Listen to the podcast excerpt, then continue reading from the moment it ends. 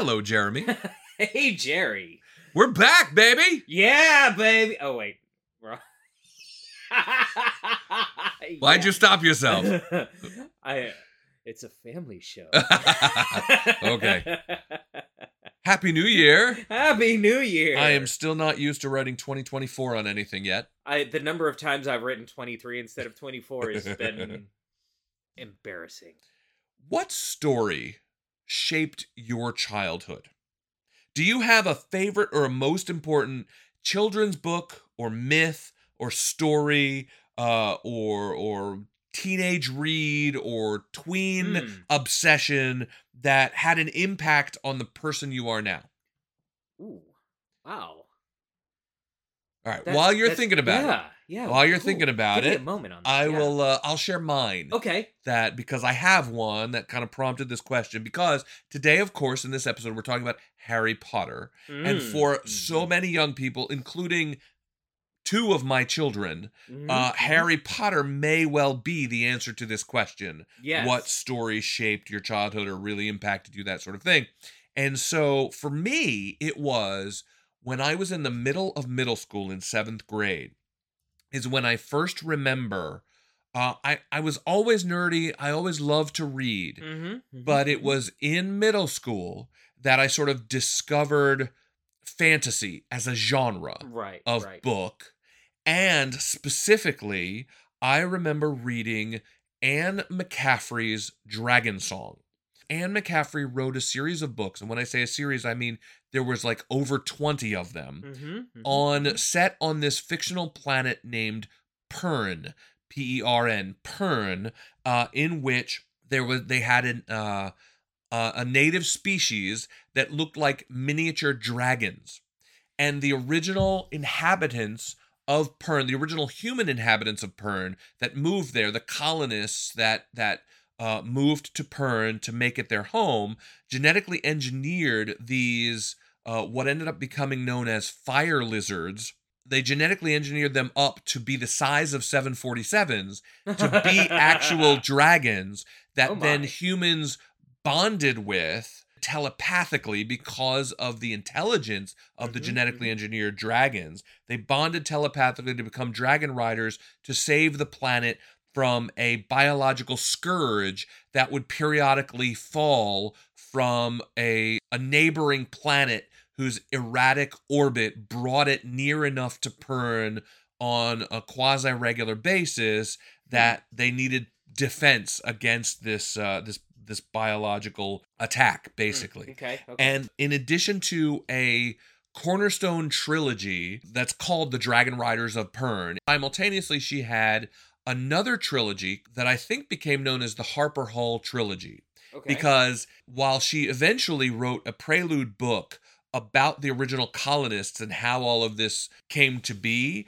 the Mhm. main storyline uh, or of the of most of the books set on Pern happened hundreds of years after the original colonists and the culture the civilization that resulted from the way the colonists responded to this biological threat resulted in sort of a a fairly medieval level culture.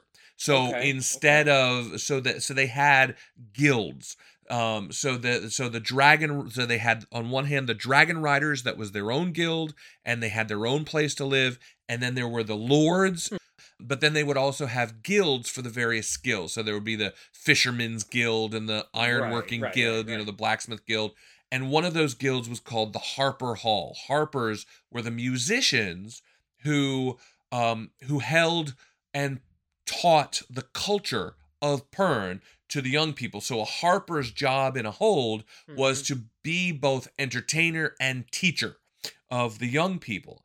The Harper Hall trilogy, which consisted of Dragon Song, Dragon Singer, and then Dragon Drums were the Mhm. three books of this trilogy, told the story of a young woman and in the third book, a young man who were harpers. But see, part of the medievalness of the setting is that gender roles had sort of concretized, stereotypically sexist. It tells the story of a young woman named Menolly who was basically a musical prodigy, but she grew up in this little fishing hold where mm-hmm. her father was the holder. So she was important in the hold because she was the daughter of the holder, the daughter of the guy in charge.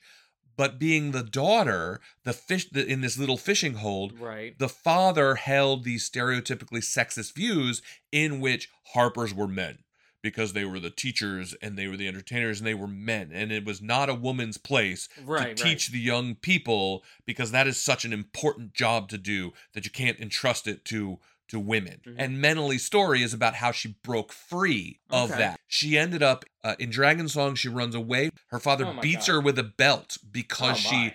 Presumes to create music. Is basically the Ah. her sin. Right. So she runs away from home, finds this cave by the waterside to live in, and in this cave stumbles upon a fire lizard clutch that hatches and she she ends up imprinting a whole bunch of fire lizards and then she but she is discovered at the end of that book she's discovered by a dragon rider who then takes her to where the dragon riders live and then the second book and this is the one that I identify as to my uh, identity was Dragon Singer, which is the second book in the trilogy, is the story of Menolly begin begins that book living in the place where dragons live. But her musical talent, of course, because it's too big and too great, becomes known, and so and so she is taken. So the master harper of Pern, the one who's in charge of the whole Harper Guild, Mhm. comes to learn of her talent and takes her back to the Harper Hall. And the story of that book is how she acclimates to the Harper Hall, to living in this guild hall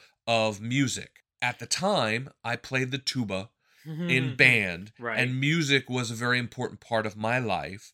And in the middle of seventh grade, about the time I encountered this book, we moved from Houston, Texas, where we had been living, back to southern New Jersey, uh, where where I had been born, but Right, where we had left because of my dad's job. This story of this young girl being relocated to a whole new place and having to completely rebuild her life and and make entirely new friends and figure out who was her enemies and who she could trust and who she couldn't and what was her place in the world Mhm. that book became very important to me because at the same time I was reading it, I was being moved to a whole new place Right, where I'd have right, to make right, whole new friends, figure out who I could trust and how I could. It's a very much one of those typical find your friends, learn, you know, embrace your own talents, find your place right. in the world kind of a thing. Hmm. It's a beautiful story anyway. And that became very much, you know, my quest to figure out who I was and where I wanted to be and who who I could trust and who I could love and who who was on my side versus not. That was that was sort of the story that shaped me. Do you have any stories from your tween years, childhood, teen years or whatever that sort of shaped you or or is central to to you? it's it's kind of hard to follow up with the, the the grand description of of uh, something that obviously is very very um, big in your life, something that that was very influential. I've been thinking there's there's a few things that sort of kind of fit the mold in a traditional sense. I too also excelled in English, like you did in school, and I, I had I had a couple of influential teachers. One teacher, and I'm I'm forgive me, I don't remember her name off the top of my head. She had us read Beowulf. Actually. Oh, yes. And Beowulf, for anyone that doesn't really know what Beowulf is, it is an ancient fantasy story. It, it was it was written all in in Old English. Uh-huh. Uh, so it was it was from the time period that that where the the Norse and the uh, Anglo's and the Saxons were all kind of fighting over the same uh the you know the same Scottish locks essentially and and the the same parts of of northern Europe there. It's it's one of those fantasy legends that literally as old as as civilization in some ways. The idea that even at the time you know they there were things that people were afraid of but still were able to make it a form of entertainment because it was it was originally verse it was a, a an, an epic poem but it also encompassed so much of fears that those people had fear of the unknown fear of of losing what you have worked so hard for what you fought so hard for. And those those same sentiments still echo today in people. They've but those those fears are still here today maybe in a less primal viewpoint. Those kinds of things left a deep impression on me. Even though i may not necessarily remember the words of it i remember how they made me feel again, I remember. Well, I love, I love feel. the, I love the idea of Beowulf because Yeah. Beowulf is the prototypical. I mean, it is, it is the archetype of the heroic journey, the hero, Yes. the hero's Yes. quest. It is, it is like one of the earliest. It is, it is one of the foundational hero's quest myths. You know, that story arc, that storytelling, that idea of the hero who is stronger and better and more honorable Right, than yes. everyone else who comes in and saves the day. I mean, that permeates so much of so much It's- of the it- franchises that we love and talk about. And- superhero. flick. yes, exactly, exactly. So that's a that's a that's an awesome one. You know, we we talk personally about the the importance of integrity and what is strength and how do we use our strength? How do we uh, how do we deploy our strength and Mhm. on behalf of whom uh, do we deploy strength? And uh and so much of that comes comes back to that idea of Beowulf and the hero and uh and I have I have complete respect for that. I I I also I also have very fond memories of of Beowulf. I uh, Beowulf for president. There you go. All right, that So- brings us then to the subject of this episode, which is Harry Potter. But before we discuss it, we must bring back for our second season our beloved theme song. Jeremy, hit the button. oh, wait, is it this? Is it this button?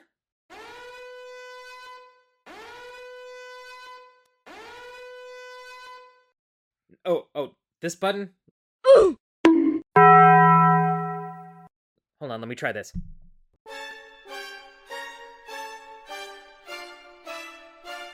Uh, no, wrong button. Here.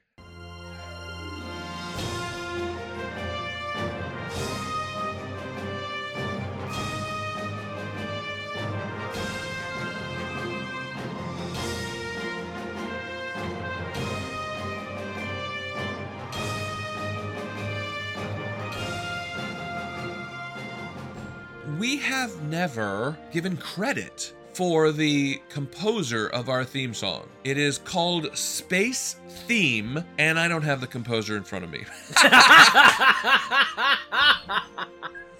but it is called Space Theme. and we acquired it from uh, Audio Jungle is the name of the website where Yeah. if you if you Google Audio Jungle and go to I believe it's Envato Elements is the umbrella that Audio Jungle is a, is the audio component of all of these wonderful audio and video components for sale royalty free.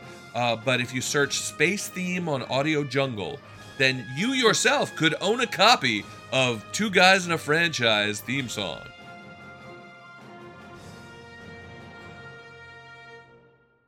We turn to the topic of this week's episode, Yes. which is Harry Potter. Harry Potter. You're a wizard, Harry! So, Jeremy, Yes. are you a wizard or a muggle? uh, sadly, I'm a muggle. I know. My wife my wife has a t-shirt that says Hogwarts wasn't hiring, so I heal muggles instead because she's a nurse. So tell us of your relationship, your origin story with uh Harry Potter as a franchise, books, movies, Yeah. toys, blankets, pillows. So, like so many of my origin stories, they're very different than I think most people. I knew of the. You're saying you're weird. I am. I put my stamp on that. Go forward. Yes. uh, I I was aware of the existence of Harry Potter in the years that I would have typically been reading him. Middle teen, well, late teenage years and into my 20s. My mother was was a big fan of them. Um I just I couldn't get into it and I I can't explain to you why other than just male bravado possibly about, you know, oh, it's just kids stories. I think the first time I ever had any kind of serious discussion about Harry Potter, my mother had just gotten uh, Half Blood Prince, and she was just finishing it up. She she binge read it in like three days. Go into her room and I'm talking to her, and and she's reading her book, and and she's like she's visibly upset, I said, "What's what's going on?" And she's like, Spoiler alert! Spoiler alert! Spoiler alert! Spoiler alert! Spoiler alert! Spoiler alert! "Snape just killed Dumbledore." What? And- Whoa! Spoiler alert! Holy crap! She just, she just, she just dropped that bomb. She just dropped that bomb. And I'm- Whoa! yeah. Spoiler alert.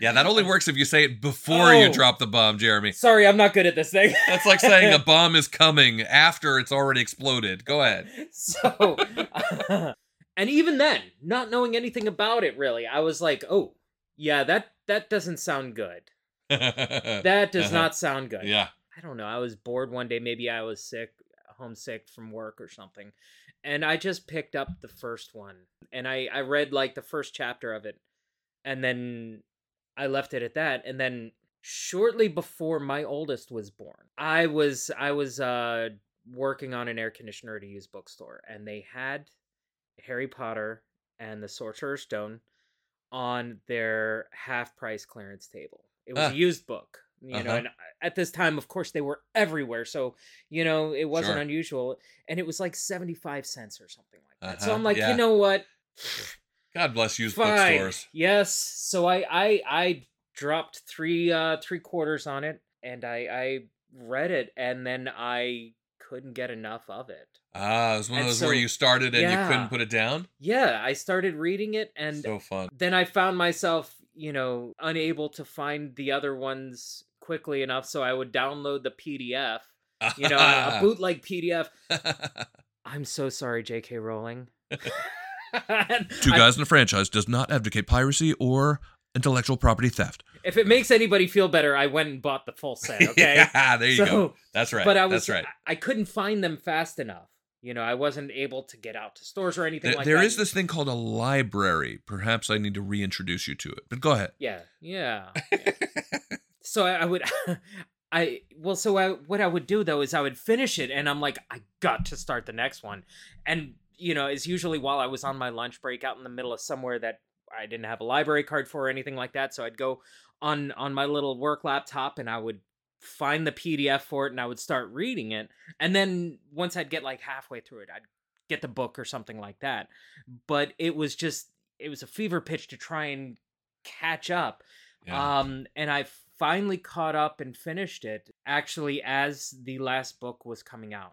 I I had caught up. oh, and- very and- fun. Yeah, very fun. so I, I I got to read it with the same excitement that everybody else did. Oh, that's so and cool. at the, the same time, you know, the movies were coming out and things like that. Um, I, I, of course, formed my own opinions about the movies like everybody else did. Uh-huh. Um, and uh, All right, so I have a so, question for you. based on what you just said, I have found. So here's a thing that I am fascinated by. When it comes to books and book series, Yeah. right? Your story illustrates something that I think is is really interesting, which is books come into our lives and sometimes they come into our lives at the wrong time and they don't stick. Right. Whereas then when the right book comes at the right time, it just it just it has this like we get obsessed with it. I have experienced that over and over in my life. yes. And what's funny is for the longest time it took until I was like I want to say maybe within the last 10 to 15 years I would always feel guilty when I would start a book and I would know it's a good book but it's not the right time for me to be reading that book right. and right, it just sits there on my nightstand for the longest time until I finally like have to own up to the fact that I am going to fail in reading this book and I set this book aside and then I move on to other books it took me the longest like I said within maybe the last 10 to 15 years to to realize I was being overly silly in feeling guilty about not reading a book because I can always pick it up years later or at another time Mm. when if it hits at the right time then i will read the whole series and love it and and devour it and everything else. Whereas that first time it just wasn't the right time for that book. And i would feel guilty putting those books aside and that would that would gnaw away at me a little bit like like I should have read this series, but I haven't yet. I I know all of my friends say this series is amazing, but it just didn't work for me. What's wrong with me? As opposed to it was just the wrong time or that sort of thing. I Uh, know yeah, that for a yeah. long time I was crazy. Did you ever experience that kind of crazy? Em- embarrassingly enough, Hitchhiker's Guide to the Galaxy. Oh, Embarrassingly enough, I bought it uh, and it sat on my bookshelf for years. And I kept looking at it. I'm like, man, I am such a jerk for not reading what is arguably one of the funniest books ever written. I am such a jerk. I really should pick that up one day. It's funny how we moralize Yeah. the consumption of stories, Right? You know what It's I mean? like- how it's we, like how we- it's a- guilt and shame get a, get mixed into I- it all. I, I, I think that Douglas Adams would find that particularly hilarious. That's right, that's I'm right. sure he would. Uh. I, I'm sure he would be laughing and holding his sides with that. But yeah, no, I had to do that with Hitchhiker's Guide to the Galaxy too. and then I read it, and I'm like, "The hell is wrong with me? Why didn't I read this sooner?" Yep, I've I've had that kind of experience. yeah, yeah.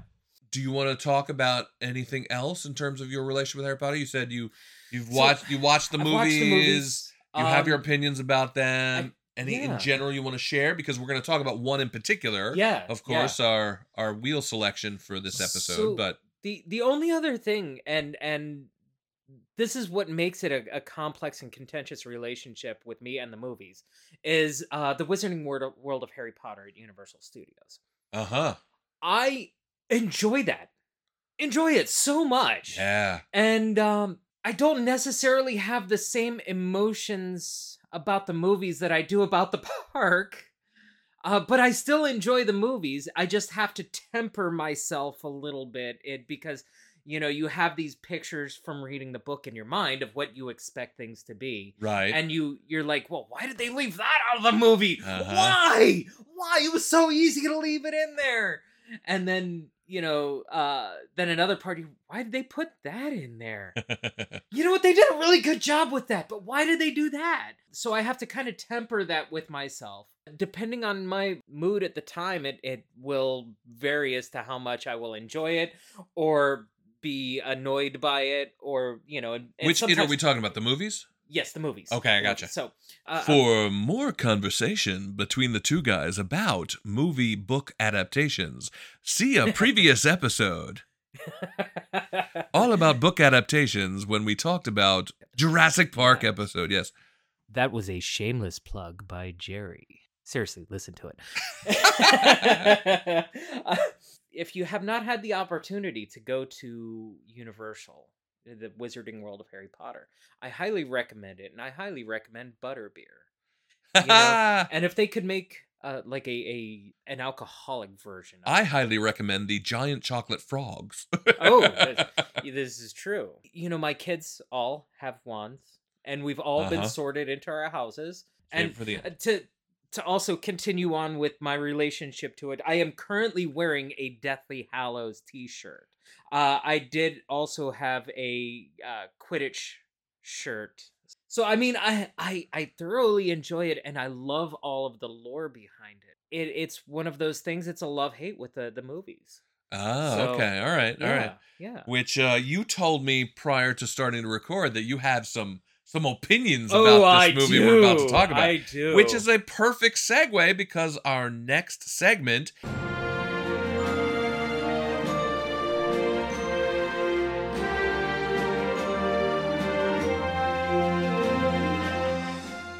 is to discuss our Wheel of Random Episode Selection, which was prior to our season hi- one hiatus, was Harry Potter and the Deathly Hallows Part 2, since they split the Deathly Hallows into two movies. So, before we discuss the final Harry Potter movie in the movie series, let me throw some info facts at you. The movie was directed by David Yates, based on a screenplay by Steve Kloves, based on the novel by J.K. Rowling. Produced by David Heyman, David Barron, and J.K. Rowling, starring David Radcliffe, Rupert Grint, Emma Watson, Helena Bonham Carter, Robbie Coltrane, Warwick Davis, Ralph Fiennes, Michael Gambon, John Hurt, Jason Isaacs, Gary Oldman, Alan Rickman, Maggie Smith, David Thewlis, Julie Walters, and basically every famous British actor in existence. Cinematography was by Eduardo Serra, edited by Mark Day, was distributed by Warner Brothers Pictures, produced by Warner Brothers Pictures and Heyday Films, released originally July 15, oh sorry, 15 July 2011 in the UK, uh, oh, and the United States with a running time of 130 minutes on a budget of $250 million. That is the shared budget with part one. So part one and part two had a shared budget of 250 million. The box office so far is at about 1.342 billion dollars.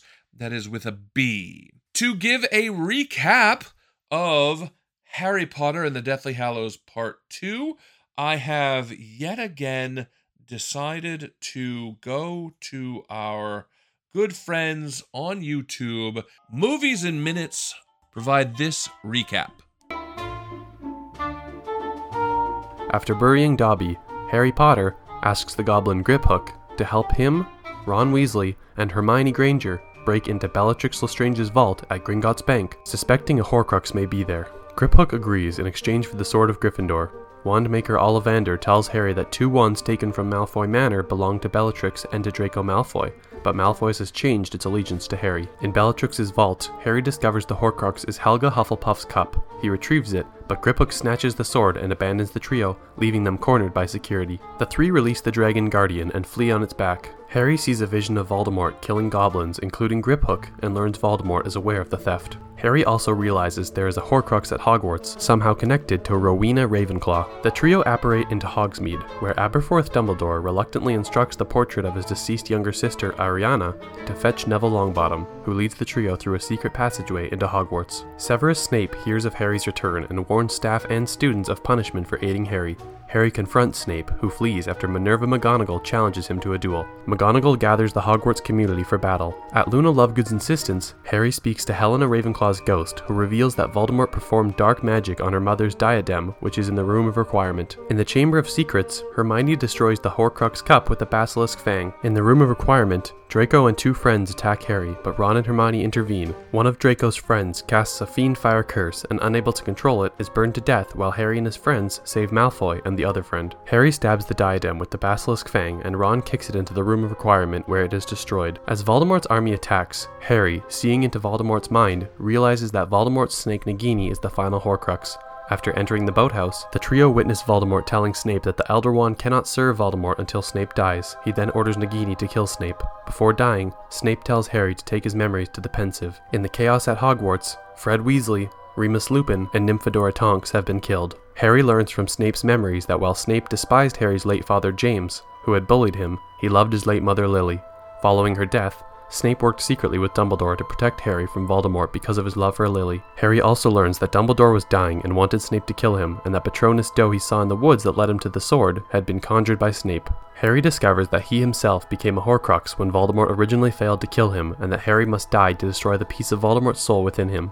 Harry then surrenders himself to Voldemort in the Forbidden Forest. Voldemort casts the killing curse upon Harry, who finds himself in limbo, where Dumbledore's spirit meets him and explains that the part of Voldemort within Harry was killed by Voldemort's own curse. Harry then returns to his body, determined to defeat Voldemort once and for all. Voldemort announces Harry's apparent death to everyone at Hogwarts and demands they all surrender. As Neville gives a defiant response and draws the sword of Gryffindor from the sorting hat, Harry reveals he is still alive. The Malfoys and many Death Eaters abandon Voldemort.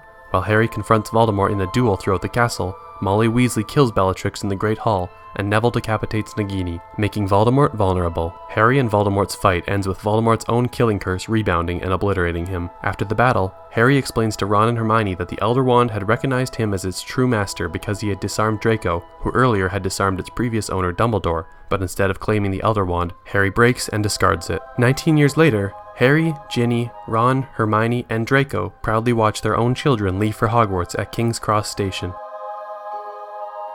And that is Harry Potter and the Deathly Hallows Part 2 in four minutes from our friends at Movies in Minutes on YouTube.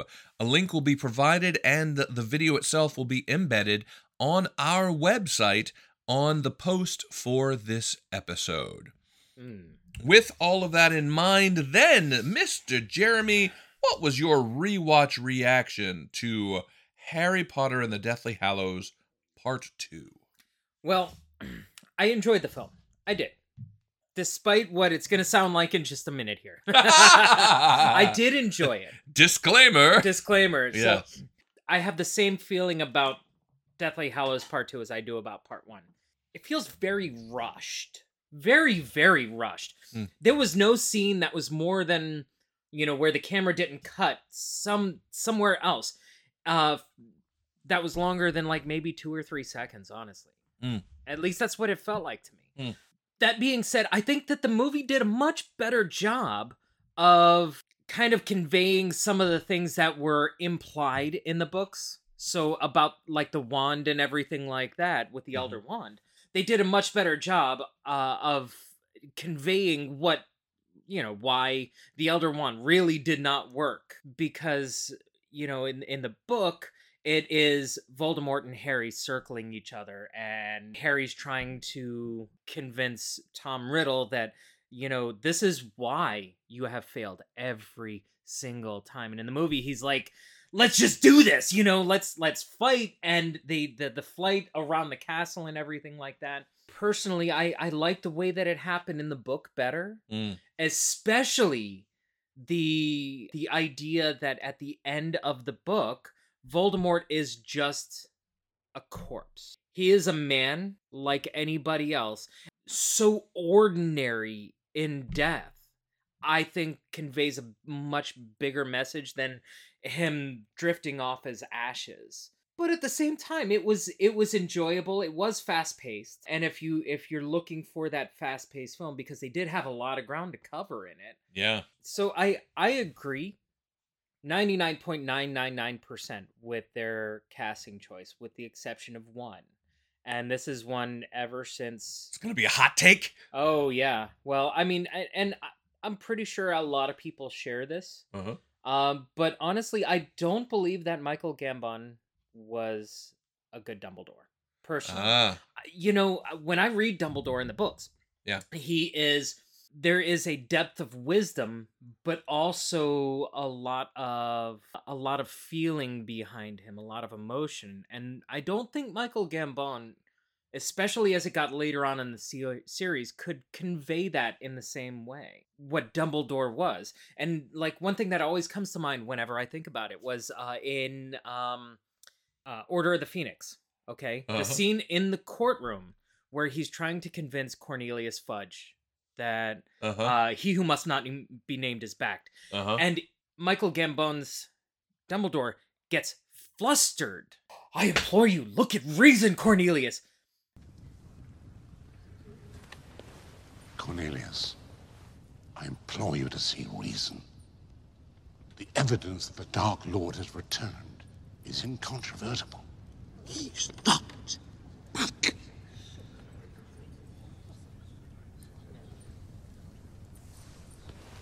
In the matter of Harry Potter, the law clearly states that magic may be used before muggles in life-threatening situations. Laws can be changed if necessary, Dumbledore. Clearly, it has become practice to hold a full criminal trial to deal with a simple matter of underage magic. When in actuality, that is like a complete 180 from what Dumbledore was in the books. Like complete 180, where where Dumbledore was like, "Look, I have given you the facts. If you don't want to see them, then there is a problem. mm-hmm. We will have to go our separate ways. I will mm-hmm. do what I see as fit. You do what you see as fit. But you're going to be on the wrong side of history."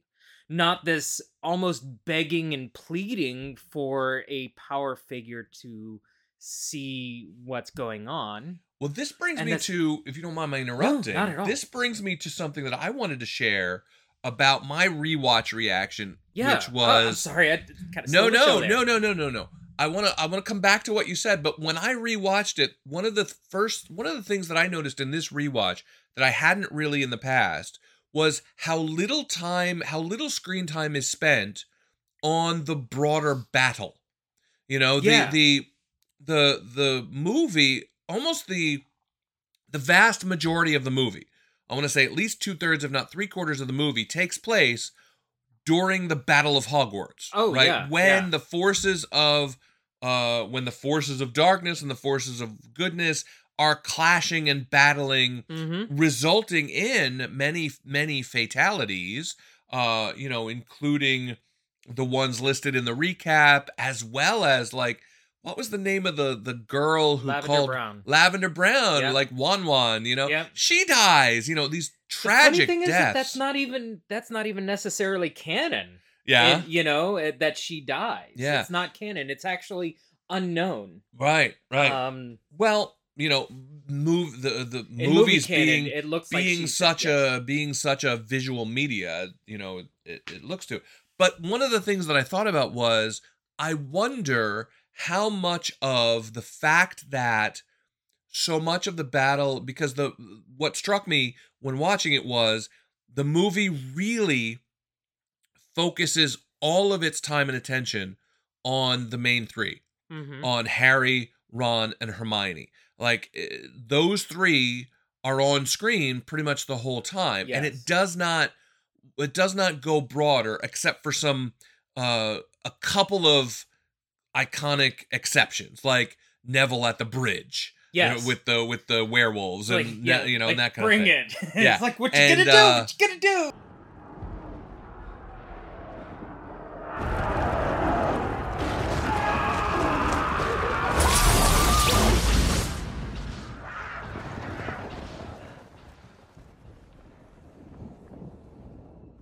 Yeah? You and who's are they? And I, the I love that the- scene, by the way. the initial placement of all the adults. So Mhm. like, you know, the Aurors, we're gonna Shacklebolt and the other guy goes to this Mhm. side, and then the the Weasley twins are over here and they have a moment. But there are these moments, those are all the moments like setting up for the battle. But then in the battle, basically the only time you see the greater battle is when Ron and Ron, Hermione, and Harry run through it. Yeah, That's really the only time you get to see it. And and it got me thinking, I wonder how much of that was specifically a directorial choice and how much of that had to do with the idea that this is a children's movie. And knowing that That's kids would point, watch yeah. this movie and probably kids younger than the PG-13 that it calls for. yeah. I that's a good wonder if that was if that if that awareness informed that choice. As well as there's just so much going on. There there's is, so yeah, much yeah. story to tell that it's more efficient to just stick with the main characters whose whose actions drive the story. So I all of that works together, but it did get me thinking. And Hmm. that brings me back to the complaint that you had about Dumbledore in Order of the Phoenix with the whole uh, like appealing emotionally to the Wizengamot. Yes. How much of that is they parted from canon from the unflappably wise Dumbledore who Mhm. probably saw it coming that Cornelius Fudge would not have the strength of character Mm. to face reality and do what was hard and right as opposed to what was easy, which is one Right. of Dumbledore's famous quotes. I wonder if because these were movies that were going to be for children Mm. and in in in a novel you have a lot more that you could you can do through narration right, right. whereas in a movie you have to don't. convey what's going on more Mhm. efficiently and through broader uh you know broader actions i wonder if the choice to make dumbledore seem flustered and seem agitated i wonder how much of that was That's true. we need to communicate to children what's going How on How serious it is. how yeah. serious this is, even though Dumbledore in the book acted differently. You know what I mean? I wonder how much of just the nature of movie making and considering the audience had a had a role to play in that. And also considering the actor too, because each actor has their own way of doing things. Now it's funny that you mentioned that because I one of the things I was thinking about uh, when watching it was in the scene inside of Gringotts with the dragon Uh-huh. and the bank manager there, the goblin. Uh-huh. He's he, under the Imperius curse. He's sitting there trying to shake the you know Uh-huh. the invisible clankers, and the dragon's just like, you know what, roasts him. Uh-huh. And you saying it, it's a movie meant for you know that that's probably gonna have more of a demographic of young children than what a, a similar you know PG-13 movie would have. But the way it's But done, I mean, he's it's done, engulfed in flames, Yes. but then you don't see like a smoking, charred corpse of a goblin sitting there. It's just he's in, engulfed in flames, and then it cuts back to those watching this, going, "Oh Yeah. my gosh, did you see what happened?" like, dude, that was that was messed up. mm-hmm. Mm-hmm. But then the scene inside of uh same vein, scene inside of the uh room of requirement when they're flying out and the Fiendfyre is chasing them Uh-huh. and the the replacement Crabbe falls into the fire Uh-huh. and I, I I do like that there is the a very mild redemption arc in this with with Draco? Malfoy with Draco Malfoy. Yeah. Uh, the fact that he's standing behind everybody at the final battle of Hogwarts. Yeah. he's standing behind them, and it wasn't until his parents were you you know like, come on, Draco. you Well, know? I- I- And- you know what? He, he hesitated. He hesitated. Yeah, yeah, I- yeah, I much prefer that redemption arc in the movie yeah. over the redemption quote unquote redemption arc in the the book, which was more of all right, we're you know it, we're at a ceasefire now. Yeah. we're no longer in open hostilities. Yeah, Draco being a much more complex character. yeah.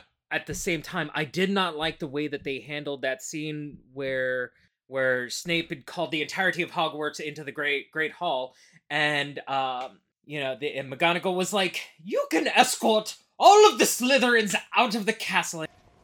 Students at the bed! Students in the corridor! They are supposed to be out of bed, you blithering idiot. Oh. Sorry, Mum. As it happens, Mr. Filch, your arrival is most opportune. If you would, I would like you, please, to lead Miss Parkinson and the rest of Slytherin House from the hall. Exactly where is it I'll be leading them to, Mum? The dungeons would do.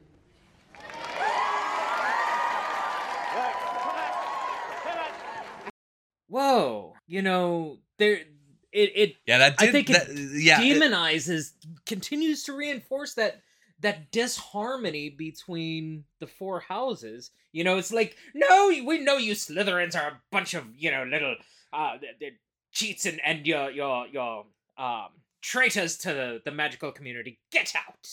You know, I didn't like that. But I did like a lot of the other parts of the movie. Yeah. Like the Draco That redemption. that definitely that uh, that definitely that, that rubbed me a little. There was some friction there. I'm glad I wasn't the only I one. think, but I think I I I forgave it for movie storytelling efficiency. They- yes, you know what I mean. efficiency, yeah. Instead of because it would have it would have taken too much time and it would have dragged the the pacing of the story Yeah. if if they had been like, all right, now we're going to divide you Slytherins into those who are with us and those who are against us and all of that kind of stuff. You know, there's no. Uh, I, I suppose maybe with some good writing there could have been Yeah. something, but maybe 45 I just seconds more dialogue. yeah would've- i just i just it. took that as i just took that as like taking the easy way out storytelling wise to keep things moving Yeah. but what what's interesting is the other another note that i made when i rewatched this was i had completely forgotten how crucial to the way the movie tells the story is harry's decision to save draco from the room of recovery because they could have left all Oh, three they of those could've left them all Slytherins to there, yeah. die. They you could've, know, yes. easily. And it was, and it was, it was Harry specifically who was like, "We can't leave them in Yeah. there." And Ron's like, "Really?" And he's like, "Yeah, You're we have to go joking, get right? him." And uh, and so they turn their brooms around and they they pick up the the other two Slytherins.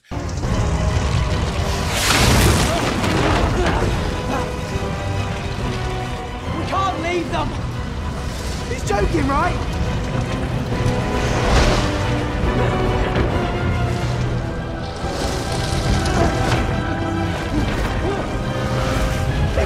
them, Harry! I'm gonna kill you! But I had forgotten how crucial a decision yes. that is because it's Narcissa who goes to confirm Harry's death for Voldemort, yes. and Narcissa whispers to Harry, Is Draco alive?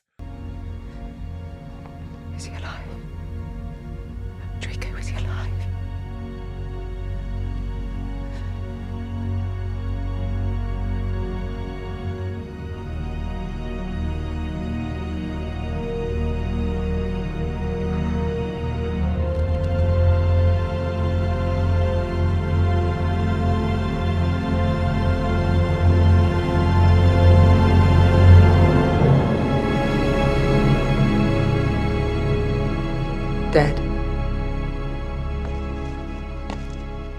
And when Harry nods, that's when Narcissa is willing, because Nar- it's it's been clear through the series of the books. Narcissa's always been about Draco more than anything else. Yeah. And the fact that Harry is able to honestly, you know, and look her in the eye and be like, "Yeah, he's alive because I saved his because ass." Because I saved his ass. Um, that's that's a you know, wow. then she then she then she turns to Voldemort and, and lies to his face and says, "Yeah, he's dead." You know, and that uh, and and that is such a big deal. the well the, there's there's a lot of complex very complex emotions even even in the movie like in that scene and, and yeah that's one of those things and kicking myself for not recognizing that even through reading the books is that the only reason that he's able to honestly answer yes is because he saved Draco's life Draco I don't think that that is lost on him at all in the No. movie Yeah. in the book i think it kind of is you kind of see a little bit of it yeah. you know like when they're under the invisibility invisibility cloak running around and draco's like i'm on your side i'm on your side Yeah. Yeah. and ron just goes you know punches him in the nose and he's like what the heck as you know yeah. Um, yeah. Yeah, and, and in the movies from Half Blood Prince, Yeah. where Snape takes the the you know where Snape makes the unbreakable vow Mhm. to takes to take Draco's place if to, or to help Draco out if he can't fulfill his mission to kill Dumbledore. You know, I think at that point Draco's like, oh, there are people who are willing to you know to put themselves on the line for me Yeah. and and in in a Yes. real sense i think the movies suggest that draco's redemption seeds of it begin yeah at least at, at the latest there if not even a little bit earlier in recognizing draco's ability to recognize maybe maybe maybe voldemort's way and maybe evil is not what i want. Maybe hmm. there's something that appeals to me about the idea of self-sacrifice the idea of you know putting someone else before yourself. Yeah. and that sort of that sort of brings me to my last note that I had on this movie, which was struck this time, perhaps even a little bit more than in previous times. You know, the first couple of times that I watched the movie, it's all about the emotion of these eight films coming to a climax, the story Mm. itself reaching its fulfillment, the what will happen with Voldemort and and and who dies and who doesn't and and that sort of thing. The the I think the I really appreciate the fact that the filmmakers, just as J.K. Rowling was, uh, did not did not shy away from the reality of death Mm. in conflicts like Yes, this. yeah. You know, between good and evil, there are there are going to be good people who die. I Mhm. thought that was I respect that. But then the other the other thing that that I noticed was the name of the movie and Harry's relationship to them as opposed to Voldemort's. And how interest I found it really interesting and really it's in a, in a certain way it's even more important that Harry rejects the Deathly Hallows then he defeats Voldemort in a certain sense because Hmm.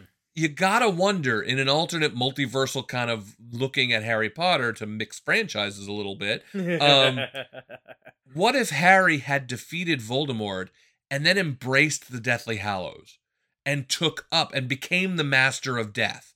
Because throughout the course of the story, Harry has all three.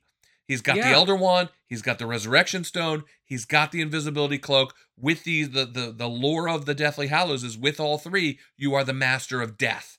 You are immortal, and that was why Voldemort was always in. s- You know, I mean, the whole Horcrux thing was he was in search of immortality. That's why he wanted the Elder Wand and wanted power over everything. He wanted Right, to be the master of death. Harry could have been and re- and refused the the invisibility cloak he's had throughout the whole series and then he you know Mhm. and and I don't even remember when that got lost um but then the in this movie specifically the resurrection it's implied anyway that that it is the resurrection stone that is in the snitch that Yeah. that Dumbledore leaves for him and yet Well, he, does drops say it He does say the resurrection stone when it opens up. When the yes yeah up, so- yeah yeah so and more than drops it, implied it's right? told he Mhm. drops it in the forest leaving it behind Mhm. um knowing that the only way this works is if he dies and not knowing if you know how the resurrection works etc and then the explicit breaking of the Yeah. elder wand at the Yes. end and throwing it away so that the so that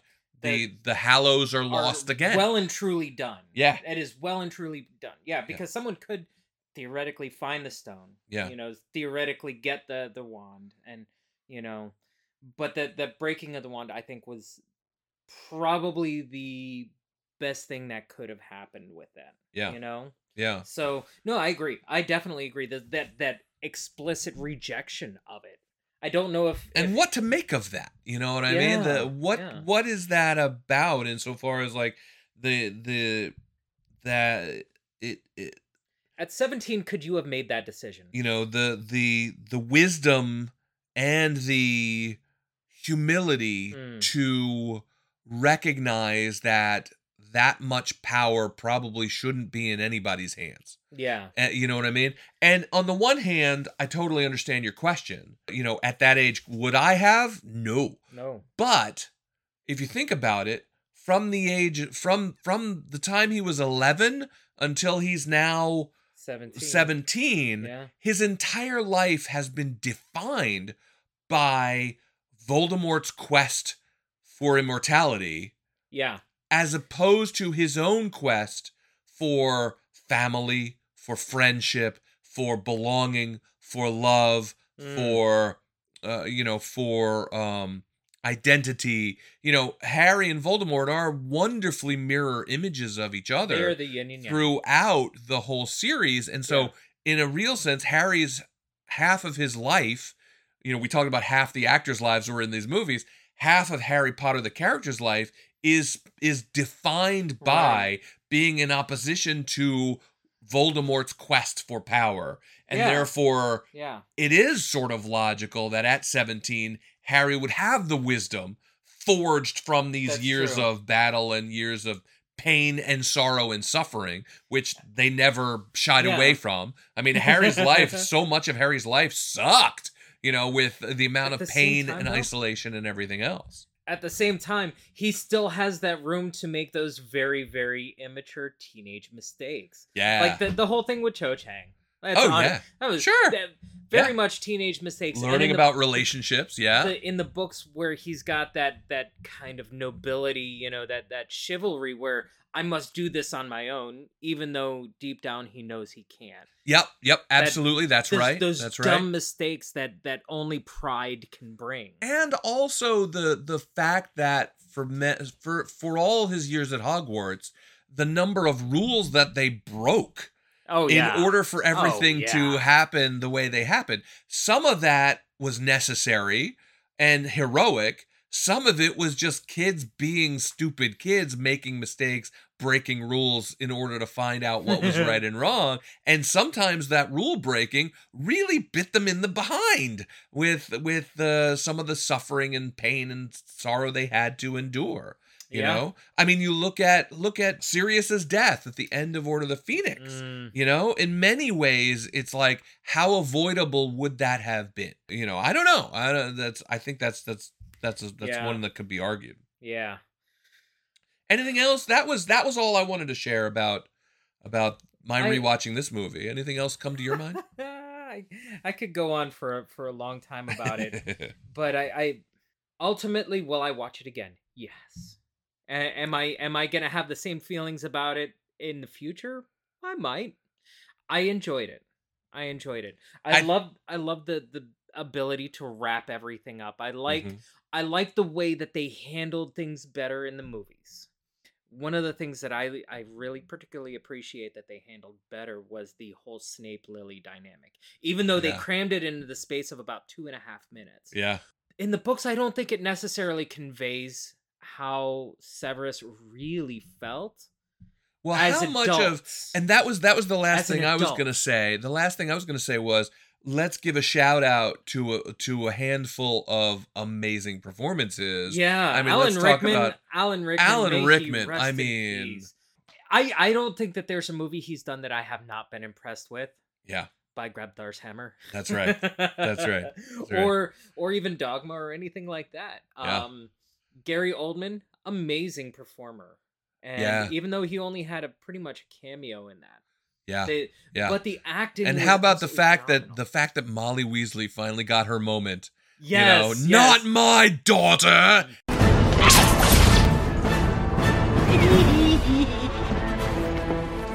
Not my daughter, you bitch!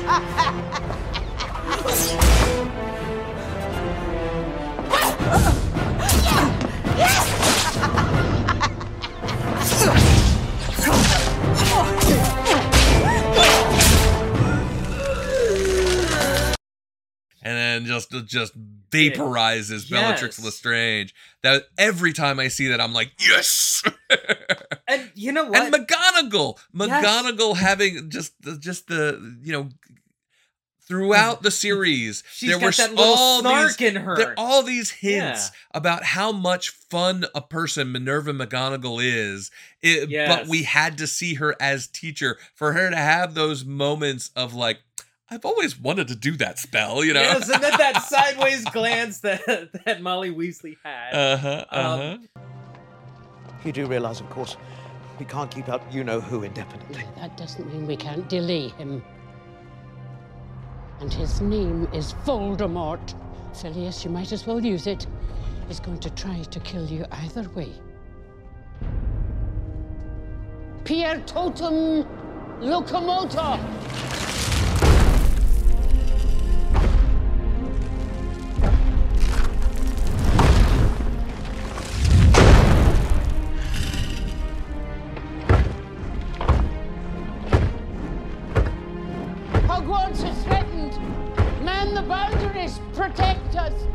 Duty to our school.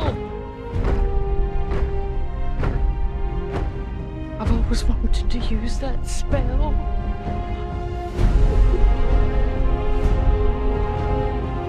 and and you know that there are so many phenomenal actors in this they did a phenomenal job and i have to give them all the props in the world for it because it could not have been easy especially what three different directors um I think it or was more four- than that. I think it was at least four. yeah four because it was so Chris Columbus did the first two, then Alfonso Cuarón, yeah uh, David Yates. I think david yates did, the last three. Yeah. I think he did the last three. I don't remember who did who did. I don't remember who did Order of the Phoenix or But I mean, Goblet of Fire. I think yeah. they had Goblet of Fire had a different director, so it might have been as many as five. yeah so i mean it it could not have been easy But I mean, it Um, was a murderer's row of oh, actors. yeah, I mean, yeah. it was like British acting royalty. yet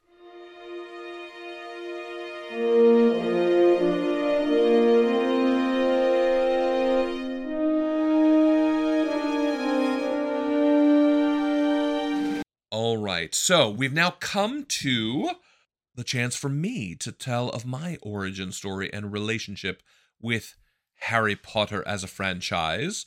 So, uh, as usually happens, uh, Jeremy and I's origin stories are completely different. you, we we so often, you know, come at these things from from very different places. So I became aware of the books I want to say by the time the second one came out, I learned of them and learned of what a phenomenon it was becoming. And so I bought the books. I bought all the books as they came out because I read the first one and I was like, "Oh, this this is instant classic mythic. This will be a part of literature forever, you know, children's literature forever, you know, kind of like Wizard of Oz and Lord of the Rings and and Narnia and that sort of thing. Right. I I recognize that. And so I was obsessed. So I from the time the uh, you know, so I became aware of it uh, when the second book was out. So I bought the first two and then after that I bought them the day they came out and read them as fast as possible. I think I took a day off work when Deathly Hallows came out just to just to binge the crap that. out of it. I do I do remember that when Deathly Hallows came out that morning, you know, books always release on a Tuesday morning, so not only did I take that day off, but I also went to my nearest Barnes and Noble that morning and got in a line to buy Deathly Hallows before the store opened. Did that whole nerdy thing of lining up with all the other folks, uh, you know, many of whom in that line had their wizard's robes on and had their wands out, and you know, we're we're super excited. I did not dress for the occasion, but I was there and in line and bought it the morning it was released, and then. Uh, and that has been passed down now. My eldest daughter, who is a voracious reader and an aspiring author herself, read the the whole series. She read the entire series through at age I think at age 11 about the about the same time that, you know, Harry starts his journey. And by the time she reached high school, she had read the series 7 times. Wow. She, she her goal, one of her goals was to read the 7 books 7 times. Pulling on that mystical seven sevens kind of a thing Have going you searched on her room for any Horcruxes, well, she does have. She is my child who uh, has a wand collection, who uh, and who um, has visited the Wizarding World at Universal multiple times Mhm. uh, as special trips that she requested. And uh, and now my youngest daughter, my fourth child, so that was my eldest daughter's my second child, and then my fourth child, my my youngest daughter, she's now working her way through the books. and Oh, she's good. not quite as obsessive about it, but she is working her way through. And both of those daughters, I have read the Harry Potter books to them in addition to them reading on their own. As all the movies came out, of course, we You watched watched them in the theaters, at- yeah, in the yeah. theaters as they came out. And by the time it was over, because my daughter was well into her obsession when the movies were all coming out, Mm-hmm. she we we did that together as a family, and then uh, and we've even as the movies have hit like five year anniversary, 10 year anniversary, and they're put back into the big onto the big screen. My eldest daughter and I have gone and seen some of those screenings on the big screen as well. And so that's fun.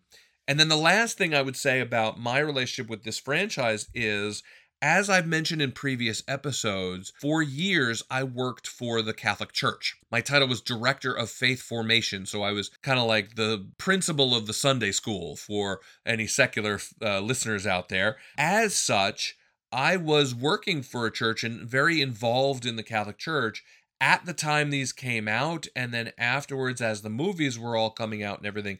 And as more conservative folks out there went through kind of a moral panic about the occult, Oh, about witchcraft and wizardry, about all of that, just like you discussed when we had our episode about Dungeons and Dragons, another season one, a two guys in a franchise episode you should check out Dungeons and Dragons Honor Among Thieves. Shameless plug. Just as we you talked about the moral panic of your parents being very Mm-hmm. wary of Dungeons and Dragons, I had many many parents as I taught in Catholic schools and then worked in Catholic churches, I had many parents come to me and say, "Do you think it's okay if I let my kids read the Harry Potter series books or watch the Harry Potter movies? It's such a big thing and I'm not sure." And I would always defend the series uh, both the books and the movies i would defend it and i would and i would say heck yes you should let your children do it because i never found any intent in the books or the movies to proselytize or convert or confuse anyone about the idea that magic is real and that you know that that that, that kind of a thing but rather i always found the heart of harry potter the story and the franchise to be about the choices that Harry and his friends make. About especially the choices that Harry makes in who his friends are and who his friends are. Go all the way back to the beginning of which house he wanted to be in and and Mhm. rejecting J- Draco and the bullying and the and the elitism of the tr- the pure blood and in favor of making friends with those who were poor, the mm-hmm. Weasleys, and those who were of mixed blood, you know, mm, Hermione. From the beginning, the values and principles that guided Harry, because Harry himself lived in a cupboard and was abused as a child, so he mm-hmm. identified and the fact that he came out of that with such great empathy and such a great heart and then to discover at by the end of it that the moral the the the the central morality of the whole story is that that which is most important is self-sacrificial love love of friends and family and Mhm. friends who become your family. That is at the heart of the christian message of what christianity should be about. It should be about the idea that our job as humans is to love each other and to love each other even at great cost to ourselves even if standing up for what is right the fact that there is a right and a wrong number one that in and of itself is a is is a christian tenet and then to be willing to stand up for what is right even at the cost of one's life to stand against oppression and uh you know and and racism all of the things that that Voldemort stood for that is enormously christian. The fact that at the heart that Harry Potter dies and is brought back to life, Mm. dies and ri- and rises again, is enormously Christian in its symbolism.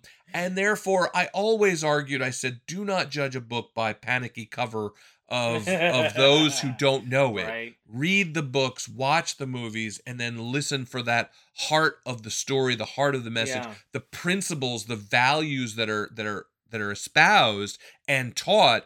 Those are values that we want all of our children to embrace.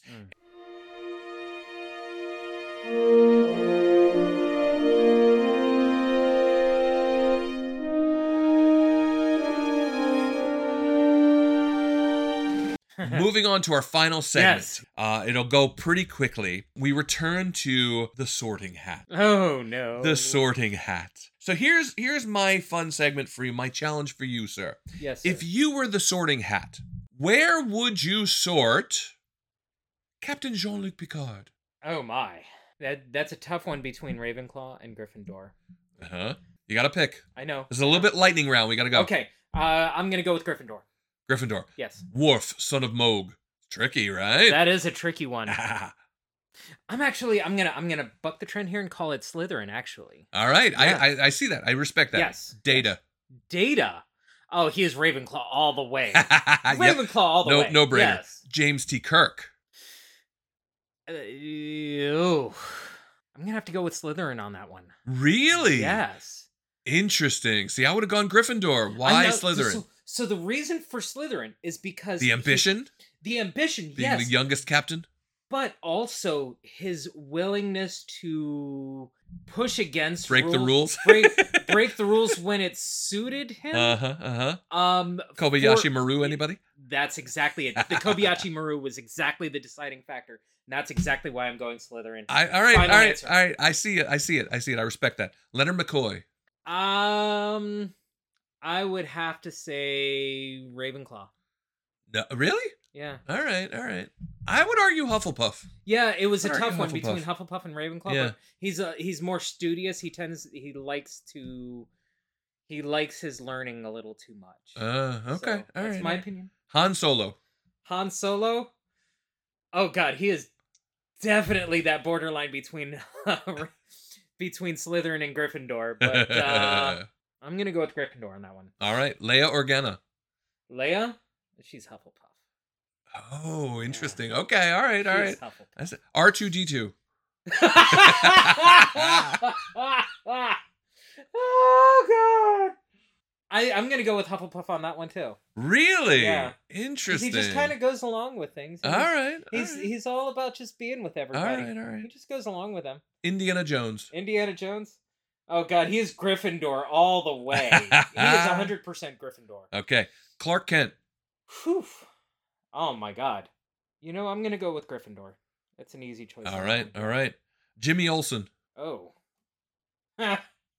Can I pass? Can I pass? Diana Prince. Wonder Woman. Oh yes, yes, Diana Prince. Hmm. That that's that's a solid Gryffindor right there. Oh yeah, all right. Yeah. See, I would have gone Ravenclaw with the whole antiquities expert and Yeah, uh, but knowing myth and lore. but also but also her entire background was about being the upright hero and being brave for bravery's sake. Okay, So, all right, all right. Okay. Aragorn, son of Arathorn. I am going Ravenclaw on that one. Interesting. Yeah. All right. I'm going Ravenclaw because because he is so learned. Okay, I mean, okay. hi- his knowledge spans human, elf, dwarf. That's not true, So much, that's not so much hobbits. Okay, I- he all knows right, of right. them, but his his All right, knowledge okay. is so vast. But Sam Gamgee. Sam Gamgee. Oh, he is a sweet Hufflepuff. You think? I think he's a sweetheart. Really? Yes. All right, all right, all right. See, I would have gone straight up Gryffindor because Really? he he basically saves the day. He's the bravest he does, of but, um, brave, but walking right up to Mount Doom and being like, "All right, toss it in, Master But Frodo." he wouldn't. He wouldn't have done it on his own. He would not have gone on. oh, his own to do that. all right, So- all right, all right, all right. I But see, he is see, see. he is loyal to a fault, I which see. is the Hufflepuff way. yeah, loyal to a loyal. Yeah, yeah. All right, you So- you turned me around on that one. Okay. All right, Tony Stark. Tony Stark he is Slytherin. He's hundred percent Slytherin, man. As All if right. there's any question. I, I got that. I got that. Happy Hogan. oh man, I I'm gonna have to go with Hufflepuff. On I think you you made Yes. the argument a second ago Yeah. that, that leads That us to loyalty that. to the fault. How yes. about Peter Parker? Oh gosh. Yeah, it's a tough one. That one I'm going Ravenclaw. Yeah, I Yeah. get that. You- yeah, you yeah. agree? You- I yeah, I see that. Yeah. I see that. It's it's either Absolutely. Ravenclaw or Gryffindor. Yeah. All right, last two. Are you ready? Okay. Yes. Doc Brown and Marty McFly. Doc Brown is definitely uh, Ravenclaw. Yeah, I see that. Uh, Uh-huh. Marty McFly. That's that's a tough choice between Gryffindor and Hufflepuff right there. yeah, You know, because Yeah. he's got that loyalty, but he's also kind of foolhardy brave. yeah. But then again, Slytherin also plays into that one too. So you know what? I'm calling it. I'm going Gryffindor. Yeah, that was that was my choice too. Yes. That was my choice too. All right, and that only leaves you and I. What house would you put me in? Um, I don't know. See, here's the thing. See, there's there's I hmm, it's a tough one. I think for you, it's for me, for you, it's between Gryffindor and Ravenclaw Mm. because because you love to learn and you love knowledge and to know stuff. And so that's why I suspect you would put yourself in Ravenclaw, but I would put you more in Gryffindor because I think the way you just you face the world, the way you take care of your family, the way you the way you live your life, the Wow. values that you espouse, I think I think bravery and and protectiveness and all that. Yeah, you you are scary spot on. I would Oh, yeah. put myself in Ravenclaw, Uh-huh. but the Sorting Hat said Gryffindor. Ah! So I am the sorting hat. Thank yeah, you very much. Yeah. How about for me? For you, it's it's a similar kind of difficult choice between Hufflepuff and Ravenclaw. Oh, You know, interesting. because you are very studious, but you are also that very loyal. Uh-huh. Uh, Uh-huh. I know your loyalty to your family. You are like 120% loyal. Uh, Um, but I'm going to go with Ravenclaw. yeah? Yeah. Okay. All right. Why were you sorted? I was sorted into Gryffindor. Really? I was. Oh. Yeah, yeah. Okay. Yeah. yeah. Okay. I think uh and for me personally it was for my thinking about myself was between those two because uh Ravenclaw is an obvious one because I am such the nerd who Oh, loves yeah, to learn you're and a bookworm. you know bookworm total Yeah. total but uh but as far as the bravery my my parents always marveled at my bravery because there's there are very few things that I've wanted that I haven't gone and tried for Hmm. even if I looked ridiculously good point. trying That's a good to do them. That kind Yeah. of thing. To have the bravery to go out and just you know and just seek what you want, you know, Hmm. and to to to go on that grand quest of uh, what's my life supposed to be about and who am I supposed to be with and all that Okay, I see stuff. that. I definitely see that. Yeah.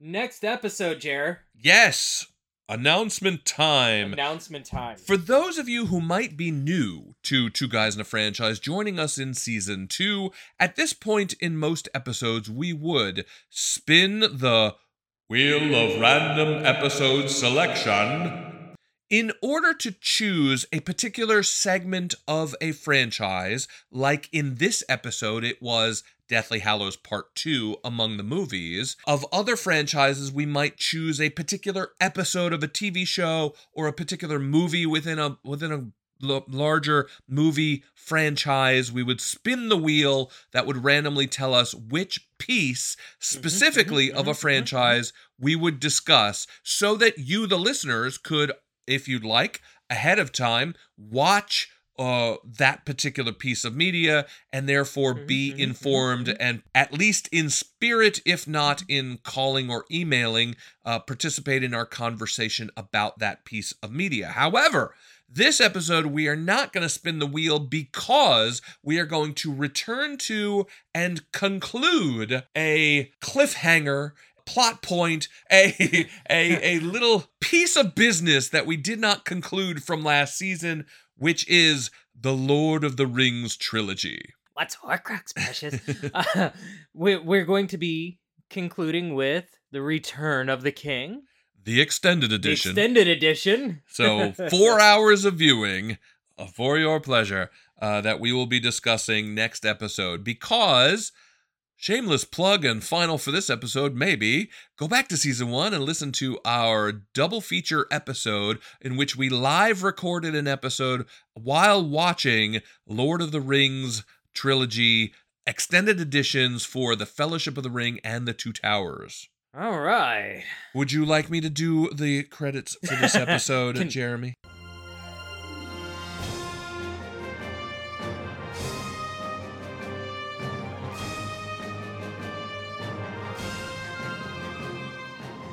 If you would like to uh, learn more about Two Guys in a Franchise, browse our episode catalog, or comment upon any of our episodes, including this one, you can visit our website at Two Guys and a Franchise. That is T W O G U Y S A N D A franchise.com. I was waiting for that.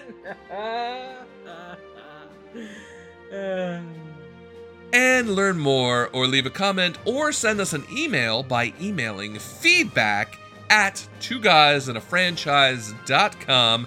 Not gonna spell anymore, you can figure it out. Feedback at two guys and a franchise.com. We are I am Jerry, I am Jeremy. and we both hope you have a, A nerdy week.